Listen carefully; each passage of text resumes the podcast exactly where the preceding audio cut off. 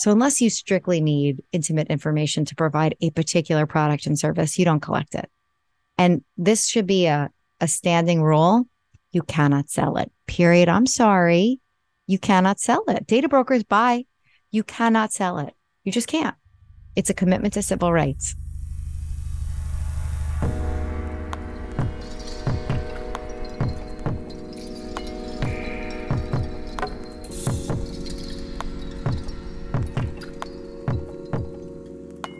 Hello, everyone. My name is Steven Parton, and you're listening to the Feedback Loop on Singularity Radio. This week, our guest is Distinguished Professor in Law at the University of Virginia, Danielle Citron, who recently released her book, The Fight for Privacy Protecting Dignity, Identity, and Love in the Digital Age. Danielle's book, as well as this episode, explores the darker side of technology as it relates to the data of our intimate lives this includes the sensitive and challenging topics of issues such as revenge porn and online abuse.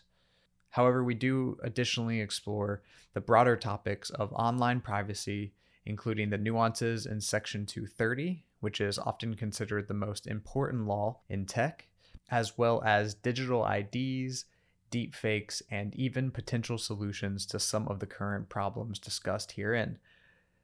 Now, considering the weight some of these topics bring, Danielle brought a ton of levity and playfulness to her keen insights and made this a truly fascinating conversation.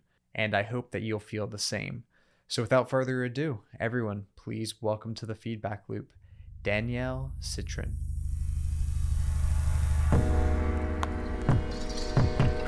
Can you maybe just set the groundwork for us then on what exactly the fight for, for privacy is and how it's changing? Yeah. So uh, the the focus of my book is on the privacy that we afford our intimate lives. So you know, information um, about and access to our bodies, our health, our innermost thoughts that you know we know we document all day long, every second with our phones. Right? We, we browse, we read, we share, we like, we click, um, and it's our sexual orientation, our gender, our sexual activities, and it's our closest relationships uh, so not just our lovers, not just the, you know, our partners, but also our friendships. And it's eroding the privacy that we afford our intimate lives in some sense because our lives are being documented by services and tools in ways that are quite new. Like it used to be, I always tease with my class, like my phone was just my phone and my watch, truly my watch is still just my watch. There's no chance like I'm wearing a networked watch, but you know everything that our tools and devices were were dumb mm-hmm. right? We we couldn't even conceptualize. I mean we could have if we read a lot you know of you know futuristic um you know work. We could have guessed. Maybe we were going in this direction. Um but the the way in which even our tvs are networked and everywhere we go and our you know our homes become our workplaces it so much tells us so much about who we love what we're interested in, our fantasies, our desires, our communications with loved ones, you know, all the ways that that intimate life is being surveilled by individuals, by companies, and by governments. And so that the fight for privacy is to um, reclaim our the privacy around our intimate lives in ways that I think shift the conversation from thinking about companies as companies to being data guardians and governments, not just as governments, but as the guard, eh, also the stewards of information that they persistently collect about us. And same with individuals, you know, um, uh, who invade our intimate privacy so seamlessly and almost without apology. Uh, yeah. and and it's a global problem right so that's what i studied in my book wasn't just about the united states but i interviewed 60 people from across the globe you know from UK, Australia, India, Iceland, you know, the United States, Israel. So, like, and I work really closely with the South Korean government. There's lots of ways in which the story that we, that I tell in the book is very much a global story. I wish the invasion of intimate privacy was sui generis for the US, right? Then we could just tackle that problem, be like, solved, you know?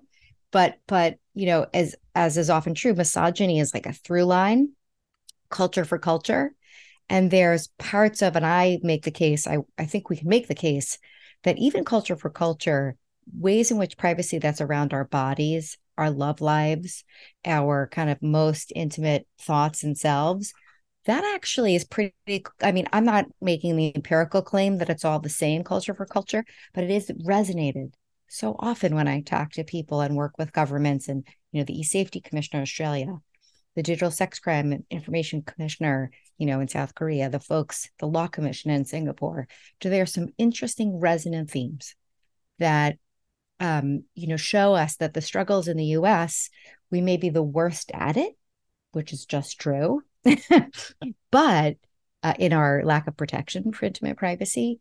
But it's very much recurring themes that I saw in my work with companies that I've seen in my work, you know, with individuals um, and in advocacy. Yeah. Well, maybe it's an obvious question, but I want to ask it anyway. What is the cost of this information being in the hands of these these guardians and in the hands of the companies and the government? Why is it such a bad thing that this information is not private? Right. So let me let me just take if it's okay. Yeah. Because I do talk about kind of three different kinds of actors mm-hmm. who invade intimate privacy. So individuals, companies, and governments, and sometimes individuals are the handmaidens of companies or the handmaidens of governments. So they're not really separate in so mm-hmm. many respects.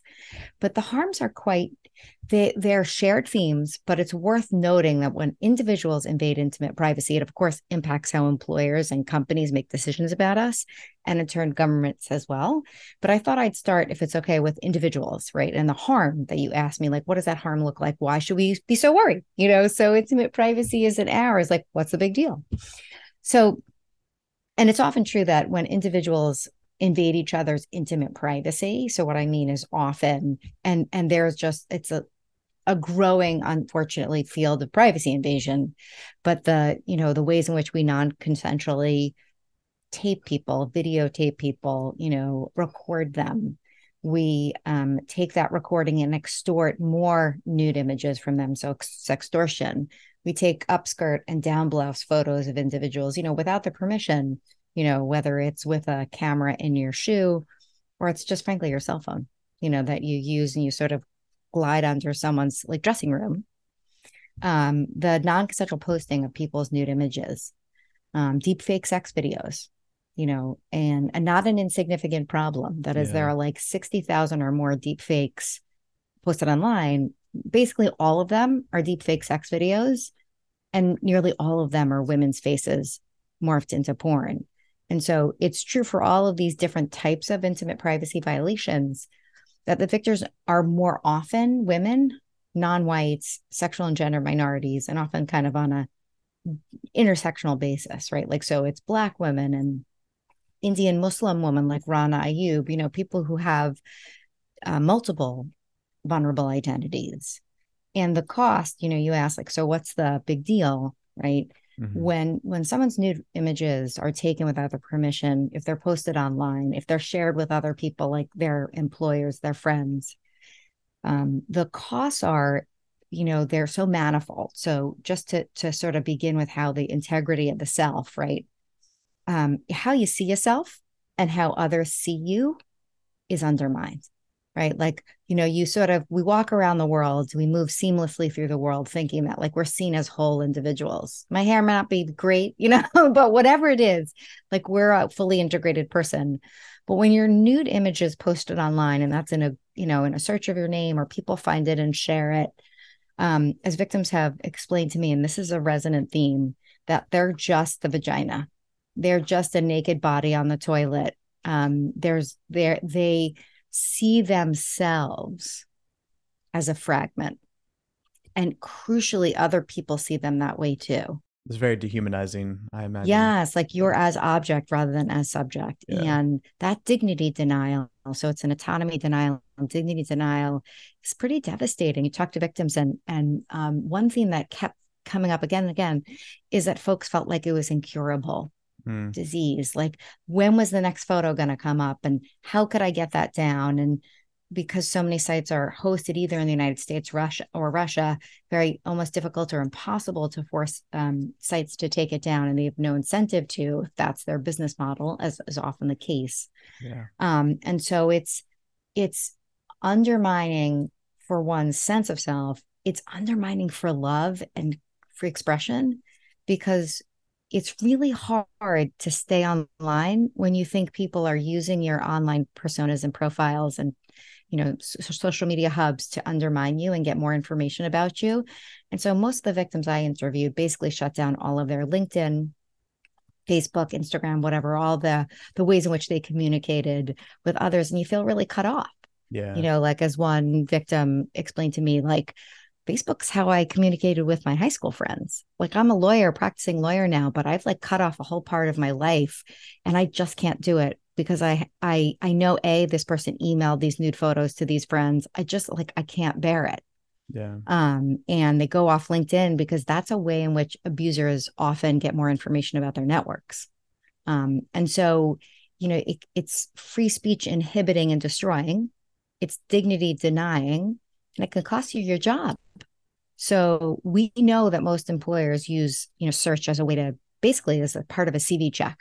Yeah. It seems so obvious now, but but it's now only obvious because we've got lots of studies that that employers say, hey, like 90% of employers use as a part, it's not the whole thing, but a part of your um, job interview process, especially for third party hiring services, collecting intelligence on you, that, you know, the Google search is part of it. Mm-hmm. And if nude photos appear in, you know, searches of your names, we know from studies that often why you don't get a job, one of the reasons listed is inappropriate photos. So from a 2006 Microsoft study. Wow, 2006 even. Right. Right. And can you imagine only escalating right um, from there? And so, you know, the idea that that you know it's it's like no big deal so often law law enforcement will say and this is cross cultures like get over yourself boys will be boys. Um you know uh, ignore it. It's going to go away. You can't ignore it. Yeah on on this individual level I'm, I'm interested. Is this something that is more pernicious for young people or is this kind of like an across the gap thing? Because I, I do feel like when i think of this i'm i'm fortunate enough to, i'm 35 now and when i was growing up i didn't really have access to these technologies but i know that if i was 13 14 15 up to you know 25 26 really that's right. uh, had these tools it, it's a very natural way to be intimate i would think with the people you're dating Absolutely. and things like that and you're not really cognitively aware of these consequences Yep. So we know that sextortion, which is the using people's nude images to extort more nude images or videos of you masturbating, that predominantly the victims are children. So they're young boys and girls as well as women. We also know that the not the non-consensual taking and sharing of nude photos is acutely true of women so young women and girls so in their late like almost in their 20s so like just yeah. like the 20s the young 20s adults. are a really vulnerable time yes so young adults and it's not to say that men don't have their nude photos shared but if you go to there are like 9500 sites whose raison d'etre is intimate image abuse and it's either like not like more than 90% are women you know females but there are sites devoted to um, gay bi and trans men that it's like a gay revenge porn site. They're disgusting. Yeah. Um, they're as equally disgusting as the ones devoted to women and, and girls. Um, so they list people's Grindr handles. There will be contests about where they live, who do they work for. I want more nudes of this guy. Um, and so it's it's very familiar. You go to that site and you think oh, i've seen this before you know mm-hmm. but but one in ways in which it was much more sort of women and women of color and um etc so um the it's the it is as you noted well like we are now bringing our phones and our laptops everywhere we go bathroom bedrooms. Mm-hmm. and it's normal. I am so not that person like people like you're such a prude. I'm like no i'm not you know i i i have two daughters in their 20s mm-hmm. and there is nothing wrong with sexual expression that involves imagery. There's nothing wrong with um you know sexy text at all. Like my generation i'm 53 you know we did it a little differently whether as i made my husband mix tapes. It sounds so so lame but that was really revealing right? Yeah. and the letters we wrote to each other that um, every generation has a different medium and sometimes they're cross cross generational, right? Sure. But, you know, young people, their phones are with them all the time. And it is a mode of express intimate expression and they want people to be able to use whatever mode that works for them right as they love as they connect but we have to have trust confidentiality and discretion so we don't destroy people's lives yeah as you're talking about this it makes me think though like what is the some of this feels like the expression of the human condition in whatever medium is available. So then my thought goes to how do we control the medium i guess so that this you know what i mean? I don't want to control the person and their expression by shaping the medium too much but it does seem like there is some impetus on the medium to take these things more seriously. And as you noted it does seem like in terms of civil rights uh, the, the authorities tend to care less about the digital side of things than the more physical. So i guess my question is how do we kind of shape our response to maybe be more mature about these technologies so that there is a better response and that we are building incentives and frameworks within them right. that aren't constricting but also help us solve what seems to be a very real problem? Right. So i think let me try to answer this first by saying technology alone or companies alone won't solve this problem mm-hmm. sadly mm-hmm. so just i'm just going to borrow a case from south korea which is like 10 years ago, the upskirt phenomenon, you know, non consensual taking of photographs sort of begins. And parts of society were like, companies fix this. Mm-hmm. And the response in South Korea was like, you couldn't use a phone that didn't have a shutter sound. Now, of course, we have apps that work around this now. Like techno the technological solve was to put people on notice that someone was taking a photo. But of course, A, we loop around that really quickly. And B, it didn't do much. right. So the if if it's just, you know, ways in which we change the technology, that's not to say it's impossible to help have the technology help us minimize damage. And absolutely, we can do that. And we can talk a bit about sort of hash technologies and how companies have used it to prevent the reposting of non consensual intimate imagery. But we need legal, we need law to come in too. Right. Because there is, people always say, like, the market. well, the market hasn't fixed it. You know, like we have a broken pro- we have a broken market problem here. And you're right, humanity is the bug in the code right? And that's why law is so helpful. You know, law's our teacher. And it's not law is not going to solve everything, of course. But law incentivizes better behavior by the enablers of destructive intimate privacy violations. So that's the platforms, right? Law can help provide incentives to the companies that are co- over collecting, oversharing, overselling our intimate information that can be used by governments, can be used by by individuals, right? Like go to a data broker and get all this intimate information about me, and then sextort. Then you can you then you're an extortionist extraordinaire, right? If there's something in there that that I don't, me individual doesn't want sort of released to the public, and so um, we need law. Law is a part of it. It can't be the only part of it.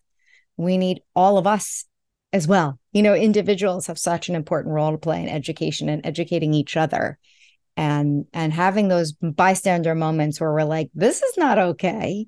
So you know we we there's so much that as a we as society right individuals groups advocates can do.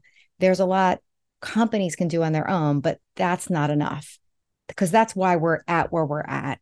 We need law to step in to make clear that intimate privacy is a fundamental and a civil right that each and every one of us enjoys and that it transfers our view of it as ah your intimate data i can collect it and make a profit from it until i have to actually justify why i need that data. I need a really good reason. And then i need to be once i have it the steward the guardian of that data right? And that approach like shifting to the caretaker model like civil rights we think you know schools workplaces that employers are the caretakers of those workplaces. And when there's a racially hostile environment, let's just take workplaces or a sexually hostile environment law, we've inter- interpreted state and federal anti-discrimination law to say, hey, you step in because you're the guardian of that workplace. You you can't allow that to go unaddressed. And the same is true for like you think of public transportation, that they've got to actually shift how you actually have pa- public transportation, your design, in order to ensure that everyone can use p- public transportation, that the disabled like have opportunities to get on the bus, right? That we shape our environment to commitments to and you know to equality and and so that's the shift i want us to make it seems it seems like potentially from what you've been saying so far a very difficult shift to make because i think of things like pirate bay and certain websites that allow you to you know stream things and there's a lot of different legal codes and it feels like in a global environment it's very easy to push this content to servers that are outside the jurisdiction. Yes, that's very and true. So right. I mean, is this to really solve this? Is this going to have to be something that comes from uh, like literally a global, you know, right. all all like, the geopolitical all players. hands on deck, yeah, right? Like because it feels like without that, there's always going to be dark recesses for these things to yes. exist. Is that true? I, I think that is true, but I have a colleague, Nick Nugent, who's been writing about um, sort of the way in which all the layers of the internet kind of work together. And and he, he was explaining to me is like, look, you set up a server in Russia, it's slower. People don't like to wait. You know, like that is non-consensual porn that streams from the U.S. Let's say San Francisco and Chicago, which is one of the most famous um, revenge porn sites, are kind of they it actually hops between those two cities as well as in Russia. So like it hops around, um, of course, but um, you know it's going to be better streamed from the us and and more easily accessible and user experience is so much better than if it's elsewhere and so as as, as he was explaining to the more countries you get on board with your civil rights agenda the more it's like in wherever you're streaming it's people aren't patient so god bless. You they're not going to wait to load revenge porn. Um and so that that actually is the more jurisdictions I think we can convince to be partners with us on a civil rights agenda. And I actually have some jurisdictions who are joining us, you know, um, even more sort of ahead of us, frankly, um, than than Australia and South Korea come to mind. Then then we can get on this together so that it's. I don't think you can't eliminate the destruction, right? Because that's you know Hobbes would say like we come together to create a civilization and rules to prevent us from bonking each other on the head, you know, like, right? So that we're not acting, you know, it's not one way ratchet to destruction all the time. But we can't totally eliminate it, but we can make it harder to get, less profitable, right? Right now, it's just all profits. There's no downside, right? It's like especially thanks to Section 230 of the Decency Communications Decency Act of 1996, right in the US, that at the content platform layer, those 9,500 sites whose whole thing is intimate image abuse, they get to just make money. You know, they have subscribers for $29.99 a month.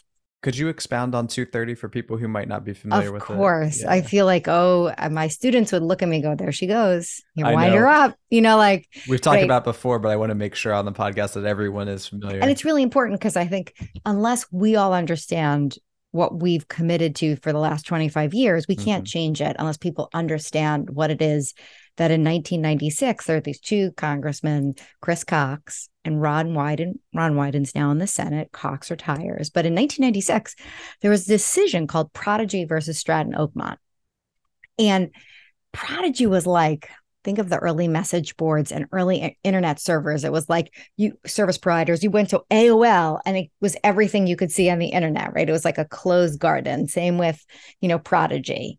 Uh, and Prodigy had used filtering software so that there were no dirty words because they wanted to be a family friendly site. And um, someone posted, uh, there was a post on a, a money basically management forum um, that was allegedly defamatory about Jordan Belfort, which makes this really ironic because the Wolf of Wall Street was ripping everybody off. And at the time, he wasn't yet convicted and thrown in jail. But someone said, he's running a boiler room. The guy's a fraudster. He's a scam. And what do liars do? They say, you're lying about me. Right. And so Belfort's firm sues um, not the poster, because of course there's no deep pocket there, but the publisher. So, so Prodigy. And Prodigy's like, listen, we didn't know about this defamation. You know, we're not strictly liable as a publisher under defamation law. And a New York trial court says, you know what? Because you tried to filter dirty words, you're an editor. So you're strictly responsible for defamation that sort of flows through your networks. And Chris Cox and Ron Wyden saw, you know, heard about this decision, this tiny little, you know, state court in New York. No one had really heard about it, but they really, you know, they they cared about what the internet might be. And they thought, okay, we want to incentivize basically companies to help clean up the internet themselves. They knew that federal agencies couldn't do it on their own. So they passed a part of the Decency Act, which was like an endeavor to get rid of porn on the internet, which you look back and go, holy cow, that was an unconstitutional law.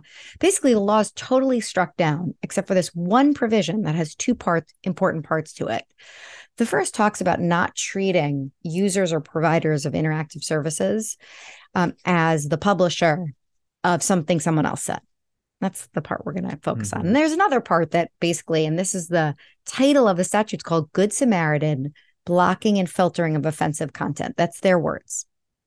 And the second part of the statute says, like, if you take down, you're not civilly liable for filtering or removing speech if you do it in good faith. So the whole discussion is not about that second part because what are you going to sue? You took down my speech? You know like what's the cause of action? It's just it's it's rare. Sometimes the antitrust claims come up. But where we've seen all the action is when revenge porn sites you know what they say you sue me go ahead good luck because we're immune from responsibility and why is that? Because the first provision I talked about, though, we won't treat you as a publisher speaker of, of user generated content, it's been so broadly interpreted to like lose any meaning and connection to the notion of a good Samaritan. So that even if sites, and this is what they do, solicit, encourage, or deliberately keep up intimate privacy violations, they get to enjoy immunity from liability because they say user generated content. I know we called for it. I know we incited it. I know we're making money off of it, but too bad, so sad. And people have tried to sue them and they've lost under Section 230 of the Decency Act. So you might agree with Section 230 maybe in cases like social media in general, right? But maybe you think it should be amended and for for these kind of cases we should make some more strict language that kind of says, hey, in cases like porn sites and things like this, we need to talk more seriously about this not being allowed? Like, is that a fair? Because it does seem like yes. 230 has some value in some places, yes. maybe not in these places. Right. So I think it's had great value to incentivize self monitoring, right? Mm-hmm. Like, because I work with Twitter, I used mm-hmm. to. I mean, I think I still do. I don't know if the council still exists. We'll see in two weeks when we're supposed to meet. But like for years, I was working with them since 2009 and Facebook, and I work closely with Spotify and now TikTok and Bumble. You know, I work very closely with companies on trust and safety right? And they were immunized, of course, from making those decisions as good Samaritans to take down speech that was destroying people's lives. You know, you can you can commit 21 crimes with words. So, you know, they were very cognizant of the fact there's like, you know, speech can silence speech. Speech can be just speech acts can be really destructive and be criminal. Mm-hmm. Right. So we got to keep that, no question. C2 needs to be untouched, right? But the the part of the statute that seems like a license, like a free pass to destructiveness needs to be amended. And so I have a new article coming out in BU Law Review called How to Fix Section 230. Mm. And I kind of like, I'm trying to be as careful as I can be because I do work a lot with staff on the Hill. And so post Dobbs, like I want to be very careful about the kinds of incentives that we put before companies so that we don't take down sort of if you think about illegality writ large, well, now reproductive health is illegal mm-hmm. in lots of mm-hmm. states.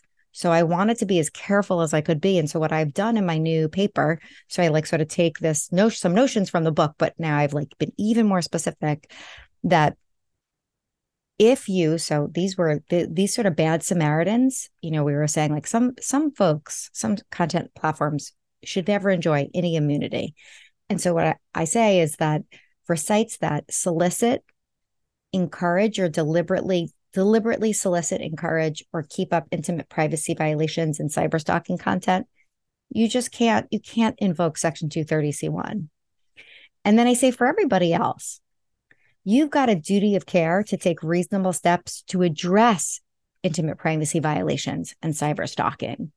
And I prescribe, I like recommend a statute and say, listen, Congress shouldn't leave this notion of what a reasonable step is to courts.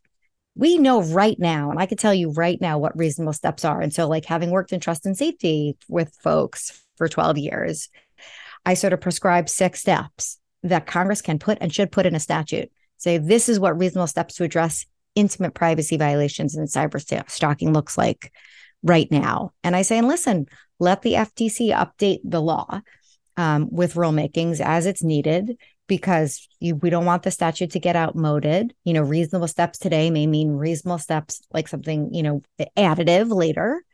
Um, but I want to make sure that we have an agenda and a path forward that we learn from where we've been. You know how like Elon Musk is saying things like, we need a trust and safety council. And I'm like, dude, we've had one for honestly since t- 2015. I've been on it. You know, like, what do you mean you need one? You have one, you know? And so, which, which is full of people with really diverse views about mm-hmm. speech. Civil rights and civil liberty groups were all on the council. I'm not really mm-hmm. sure what he thinks he's making. Like, we already there. Right. So, and we haven't been disbanded yet. We're supposedly meeting December 15th. So, do you know what I mean? Like, so, yeah. you know, there's a way in which we can learn from the 12 years or more that we've been working on trust and safety. We're not writing this amendment to Section 230 in a vacuum. Mm-hmm. That is, I can tell you the ways in which we have reasonable steps. How do you feel like this type of stuff is being received? I mean, obviously, the the Elon Musk and Twitter situation yeah. is a very unique one. It's a bit chaotic and capricious because it's really one person and it doesn't really involve so much the, the system yeah. and the broader zeitgeist but like in general how is how do you feel like this push is being received do you think there is actually any people paying attention yeah like, like, is yeah, this sure, we'll remotely realistic right i mean yeah. the interesting thing is just to step back is that there's a lot of agreement that we need section 230 reform but there's mm-hmm. disagreement about what the problem is mm-hmm. so on the one hand you've got um, Democrats who think the problem is it's a license to ignore and leave up destruction. And they're not wrong. And on the other hand, um, there are folks who think, and that's especially true of conservative speakers and representatives, who say the problem is that they're taking down companies. They companies are taking down too much of my speech. Speech I like, you're censoring conservative viewpoints. And as it turns out, having worked with these companies, that's so untrue. and they sort of bend over backwards but, you know, look, if you're someone like Alex Jones who engages in hate speech and cites mobs to ruin people's lives, like you're breaking the law, you running into tort. You know what I'm saying? Like kicking off Alex Jones is is a, a, a welcome response. That's not censoring viewpoints. Like leave up all the, you know, you can leave up a whole lot, but when it comes to things like, especially in Europe, hate speech, right? incitement of violence, like that's a bridge too far, right? So, given the fact that we have disagreement about what the problem is, it doesn't mean we can't come up with solutions. I've worked with both sides of the aisle on Section 230 reform proposals. And um, do I think a, a, a targeted approach that would like carve out the worst of the worst, where the cost of free speech are obvious and empirically shown? Like we know the costs to intimate privacy violations is just both economic, it's speech, it's dignity, it's autonomy. The costs are are apparent and they're studied and there's empirical proof. Right. Um, do I think that we have any sort of way in which we can convince people? You know, I work with Blumenthal's office, I work with Schatz's office, I work with a lot of offices, I work with Graham. You know, like there's ways in which I think if you narrow it even further to children, absolutely. but that's really not the problem. Like, as I say to offices like CSAM, federal criminal law, it falls outside of 230. So if prosecutors want to go after anyone peddling child sexual exploitation material, they can, and they do. My goodness, right? It also, it also seems on. Uh, sorry if this is a sidetrack, but it also makes me think with content moderation and communities in general like i've done a lot of i've run a lot of communities i currently still do mm, at singularity yeah. and in other areas with you know tens of thousands of people and yeah. t- one thing that's interesting is there's always the discretion to just get rid of people who are bad actors regardless yeah. of any legality right and right what's interesting here is these platforms are so big that we deem them as public utilities but at the end of right. the day i still feel like they have the prerogative to just simply say you don't make yeah you're not playing better. by our rules that's right you're making it unhealthy so h- how do we reconcile that i guess right. in your mind in terms of like the public utility versus right. the the private company aspect Right. I think that's the argument is unpersuasive. These are mm-hmm. private companies that when you think of the mail and the telephone, where you have limited bandwidth, that is, you got to use the US Postal Service. Mm-hmm. Or you have to use, you know, think about the telephone. Like when, you know, there was really like you built you know wires it was expensive yeah and you there weren't especially post the breakup of the baby bells you know like you this pre-internet you know public utilities are because such scare there's scarcity and con- powerful control we thought all right you got to let everybody in. If you want to send the letter i'm not going to say you can't because you're a nazi right? You can use the mails. And that same is true with the telephone system. Like we actually protect the telephone and, and um, communications privacy quite robustly. Same with the mail. And so you know we're not going to judge you right for using the phone. We're not going to say you can't have a phone because you are inciting violence. We may punish you for having incited that violence. Yes. But we're not going to say you can't use this utility. These platforms are, you know, they're here today and gone tomorrow. I feel like Julia Angwin wrote this brilliant book about MySpace, which is like, what? you know, like, and Twitter was really important until probably it isn't. There's people listening right now who don't know what MySpace is, probably. Yeah, exactly. Like y'all, hello was the biggest thing. You know what I mean? Like, uh, you know, and then Fox buys it, and it just dwindles, mm-hmm. right, of, of its shell of itself. And I'm not even sure it still exists, but it was like the biggest thing. Um, so, um, you know, here today, gone tomorrow, and these are private companies.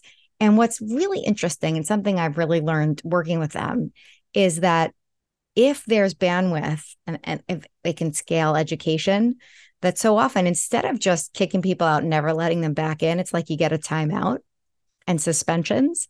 And if so, I don't know if you listen to Sudhir Breaks the Internet. It's like mm-hmm. a podcast from a guy who was a sociologist who worked at Facebook for a couple of years. And he and his colleagues, who they focused on content safety, like I just turns out I never work with them because I was busy working with really the head heads, right? Yeah, Rather than, you know, um, uh I, we never met but he has this amazing podcast where he talks about he and his partner who they left facebook because they got nowhere but said like we've had the experience of like teaching people about the rules like there have been we've done some experiments where we have found people who violate terms of service and community guidelines and then we taught them put you in a timeout, but let me teach you about why and why it's harmful. What is hate speech? What does it mean? Why is it harmful? Or, you know, take another example stalking, harassment, threats, non consensual intimate imagery. Mm-hmm. And they took the case to Zuckerberg uh, that they found that when they taught people about the rules and they suspended them, they came back and didn't reoffend. That they were they were healthy participants. You know what I mean? Like they didn't make the platform worse. And so they made the case like we should educate. And Zuckerberg's response, apparently, this is in the podcast where Sudhir explains that that Zuckerberg's response was like, people don't change. There's nothing we can do, which is just a damn cop out. That is such a cop out. It's pathetic. That's why it's clear he didn't have a liberal arts education. Like he needs to go back and read a book because he didn't stay in school long enough to understand that, of course, we cultivate knowledge we teach one another. That's what parenting is. Like, I feel like golly, his poor children, you can't teach them anything, you know, and we can teach people who are older. Like it's a project that's for all ages, especially older people. Like, what do they know about harms online? They have, does that make sense? Like, so that if they could appreciate and learn it, like we've got to get everybody on board here. I'm, I'm, this makes me wonder a little bit about, uh, you know, again, the, I guess it's people changing versus the product changing. But one conversation that I often find myself in when we're discussing these types of things is the idea of like a digital ID or something that attaches to the individual so that their online behavior there's more accountability which i think is one of the issues here is the social norms that we tend to use to keep out bad actors in in it's normal like society it yeah. disappears once you go online would this be something that you support or does it just open up the door for more privacy issues because now you potentially right. have authoritarian then you so actors. knew where i was going right yeah. yes you know i think that's right like what worries me i think we have seen through studies that even when people are totally identifiable they engage in the same kind of mischief mm. that the verifiable IDs don't actually change behavior. And, you know, then you have a honeypot of identification that can be tapped into by companies and governments. So that's like my worry about government's misuse of real IDs, right? And who really needs anonymity and pseudonymity are domestic violence victims, political dissenters. Like I want to I want to protect their pseudonymity because that's what enables them to speak and engage online because they are protected in in some small measure like we live in a completely pervasive surveillance age as shoshana zuboff would say like surveillance capitalism is alive and well. And the idea that we're not traceable is just that's not true unless you have a really smart perpetrator. They're not also smart right? But it takes resources to figure out who someone is and then you need a somebody to sue who you can sue legally right yeah. and companies and individuals are really protected and insulated in the united states from liability a thanks to section 230 so that's individuals and b companies because we have a consumer protection model which basically is a free pass like collect all you want sell if you don't lie to the public about it it's all good mm. and that's right like we're living in in in many ways like we're the scofflaw in the united states versus elsewhere. I'm not going to say GDPR is like heaven, and not at all. It's like weak, weak sauce procedural commitments. It's better than nothing. They have data minimization as a commitment, right? But there are this a lot of loopholes. Like you can collect data for legitimate use, which like you could drive a truck through, right? So it's not that there's perfect salve everywhere else, right? But um, you know, I do worry. So just to be sure, Steven, I'm being responsive to you, which is real ID, right? And those solutions have been something we've wrestled with for a really long time in these conversations about certainly hate speech, you know, have, having worked on the issue with companies for like 12 years. And so often people say, like, verifiable identities are going to solve it. But look what we saw in my town, 2017, Charlottesville. Mm. People were on the streets with no mask, like walking down the street, right? With the pitch, you know, like with uh tiki torches. Tiki torches. Thank you. Yeah. I'm like traumatized saying it. Right. Yeah. Jews will not replace us. And they were fully out in the open. Mm-hmm. Like post 2015, um, we have mainstreamed anti Semitism, racism, you know, in a way that these people felt like they could walk down the street in Charlottesville and feel protected. And they were. You know, we do have prosecutions after one six, you know, like, and the, we had some civil, six amazing, successful lawsuits here in Charlottesville, but they felt emboldened and there was a president emboldening them. Right. Um, and so we have a lot of work to do. Right. And so I don't think, I wish there was an easy technical solution. I'm always like so game, you know, like my friend um, uh, on our board at the Cyber Civil Rights Initiative, Hani Farid, amazing technologist, is on our board. And I'm always like, Hani, how are we going to solve the deep fake problem? He's like, not yet. you know what I mean? Like they're working on interesting authenticity and, you know, and I have a friend at USC, Al, Al, Al Majid, who works on the sort of on the uh, uh, detection as well as the authentication side, right, of imagery. And they're not giving up. Mm-hmm. But they're not bullish on a solution right now. Like that is technology isn't going to save us in the moment and and i'd like us to have a whole solution where we i'm such a lawyer. I'll take any tool.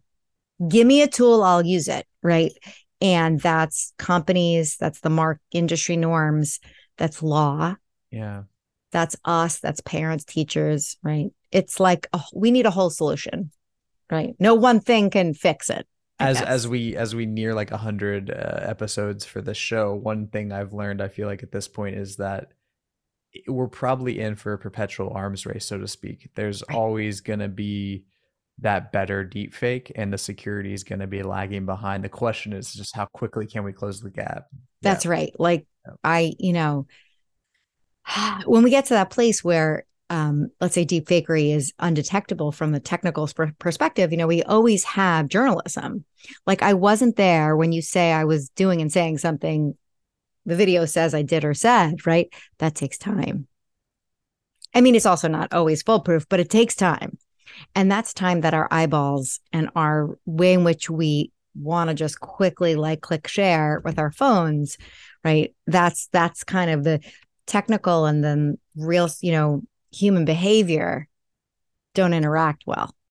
Does that I'm make sense, even? Steven? Yeah, yeah, but I'm I'm grinning because I'm just thinking as we're saying this is like the you you basically said in some ways the answer to these privacy issues is less privacy. Not not I- not really, but I mean in my mind I'm hearing if we have more ways to know where people are, then we can say that people weren't where they say they were in Right, the deep fake. Right. No, no, Bobby Chesney, I wrote about this in our so we he's a national security expert. He's now the dean of U Texas Law School. He's so amazing. And in 2018, we teamed up to write a series of law review articles about deep fakes and their challenges for national security, democracy, and privacy. And we considered the possibility of that life log that like everything, especially for really important players like politicians, CEOs, who a deep fakery could move the market, right? Yeah. Could undermine elections. That's a good point. And in the end, we're like, uh-uh, it's too big of a privacy problem, right? But but I guess what I mean by journalism is like with people with public identities who go and travel, they're out in public rather than like in, you know, in the privacy of their homes or, you know, having meetings that are often publicly documented so that you can say, hey, I was at work like this hour to this hour, and it shows me having sex with, you know, my Mhm. sister. I'm making this up. You know what I mean? Like whatever thing they want to discredit me with. Do do Right. you do you see like any technological solutions on the horizon? Like I'm thinking of obviously of something like blockchain when you mentioned that, and if it was like a private blockchain. Did you really have to say blockchain? I mean, I feel like I'm you know, it- screeching. I'm the munch. You know the munch to scream. I'm Yeah, screaming right yeah. now. But it, Don't do but it- don't do it me. It paves a it paves a uh, it paves a road towards a direction we could go. Something that is encrypted, something that is Right. maybe less authoritarian. You know, like do you do you see that as a potential horizon worth exploring?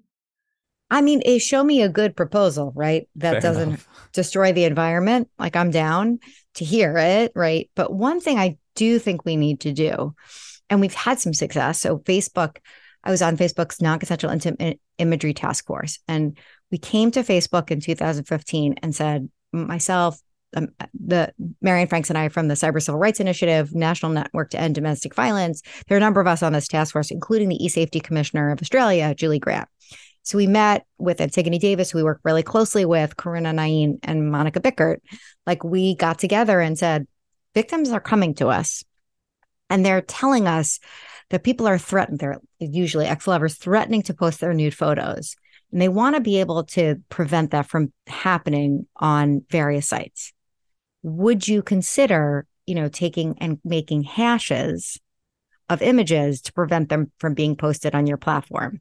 Because they were amidst, because we had recommended it, you know, having a hash database of images that they had determined to be non-consensual intimate imagery. Not just you complained, but they determined it went through a little process. Was non-consensual intimate imagery.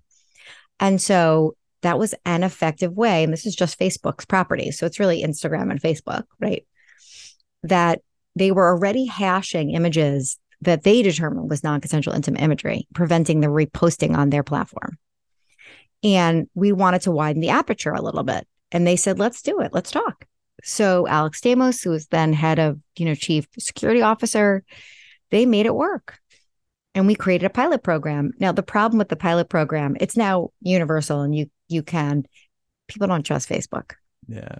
And so all the victims that I would say, like, you've been threatened, do you want to go to them and give them the, the hash for like, I hate Facebook? You know, like, so I think it's not that it's it's it's possible, right?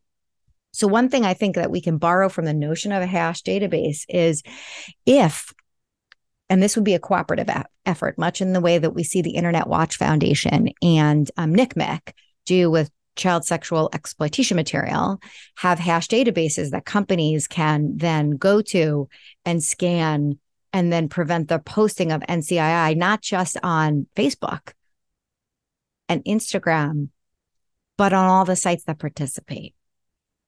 So a sort of shared hash database of images. That's not porn. I'm not anti porn, right?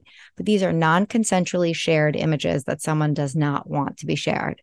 And the interesting thing, if you go stare on non consensual intimate imagery tasks, the sites, which I have to spend a lot of time, so you don't have to, they're disgusting. But usually the photos are so, in some sense, like it's not remotely as sexy as porn. You know what I mean? These are everyday people, right?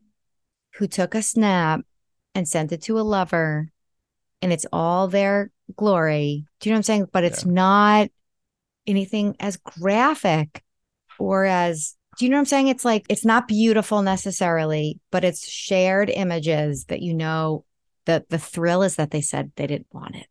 Yeah. Like it's very does that make sense? Like it's if you spend enough time on these sites you see it's just that what makes it salacious for people to look is it that it's it's not consensual. Power, status, these kind of totally. Things. They're showing off whatever to their friends. In, in terms of uh, we're we're coming up pretty close on time, so I want to kind of turn our attention towards the future a little bit and a little bit solutions oriented, I guess. But like, what are some of the, I guess, most promising avenues in your mind to kind of address these things? Like, if you if you could guide people right now towards like a way to improve yeah. this circumstance, whether it's at the individual, the company, or the governmental level, where would you point them? Okay, so we need a whole approach, but let's just take law because that's what I'm good at. The book, of course, explores industry norms and what we could do as people and teachers and parents. But first things first is the the sites that host this content should not be free of responsibility, right? They have right now the incentive is to just show and encourage abuse, right? We need to fix that because you know that's a key part of it we also need a comprehensive approach to intimate privacy violations where victims can feel seen and heard and can sue their perpetrators as well as the sites hosting the abuse. And for companies, we need to minimize if you don't collect it, you can't sell and exploit it, you can't leak it, it can't be hacked. So unless you strictly need intimate information to provide a particular product and service, you don't collect it. And this should be a a standing rule, you cannot sell it. Period. I'm sorry. You cannot sell it. Data brokers buy. You cannot sell it. You just can't. It's a commitment to civil rights. And just because it's in the name of profits, I don't care.